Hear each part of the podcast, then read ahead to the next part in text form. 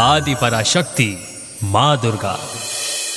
माता दुर्गा से जुड़ी हुई कई पौराणिक कथाएँ हैं। ऐसी ही एक कथा भगवान श्री राम से जुड़ी हुई है। एक पौराणिक कथा के अनुसार भगवान श्री राम, माता सीता और लक्ष्मण वनवास काट रहे थे। उसी दौरान सूर्पनखा का प्रसंग हुआ। जब लक्ष्मण ने सूर्पनखा के विवाह के प्रस्ताव को अस्वीकार कर उसकी नाक काटी तो सूर्पनखा ने अपने भाई दशानन रावण के पास जाकर इसकी शिकायत की।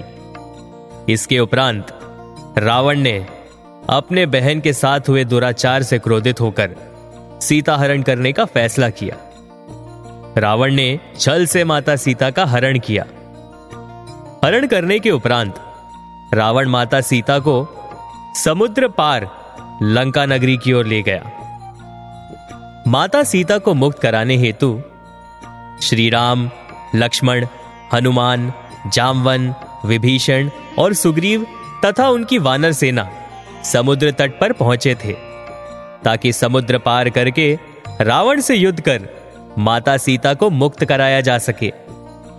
प्रभु श्री राम ने वानर सेना की मदद से सेतु निर्माण किया और प्रभु श्री राम अपनी सेना सहित लंका पहुँचे। इस युद्ध के शुरू होने से पहले श्री राम ने महादेव की पूजा की थी। किंतु उस महान कल्याणकारी युद्ध पर जाने से पहले भगवान श्री राम ने समुद्र पर नौ दिन तक माता दुर्गा की पूजा की थी और उन्होंने माता से विजय प्राप्ति का आशीर्वाद देने के उपरांत ही युद्ध के लिए परिस्थान किया था।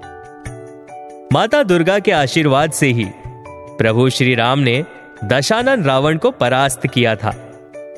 इस प्रकार उन्होंने माता सीता को लंका से मुक्त कराया। पौराणिक कथा के अनुसार भगवान श्री राम ने अश्विन मास के शुक्ल पक्ष के प्रतिपदा तिथि से नवमी तक, यानी नौ दिनों तक माँ दुर्गा की पूजा आराधना की थी और दसवें दिन रावण पर विजय प्राप्त की थी। और उस दिन के उपरांत से ही हर साल माता दुर्गा के नौ स्वरूपों की पूजा की जाती है और तभी से नवरात्रि का पावन त्योहार मनाया जाता है। तो ये थी दुर्गा माँ और प्रभु श्री राम की कथा। ओम दुम दुर्गाए नमो नमः। आप सुन रहे थे आदि पराशक्ति माँ Durga. Only on radio city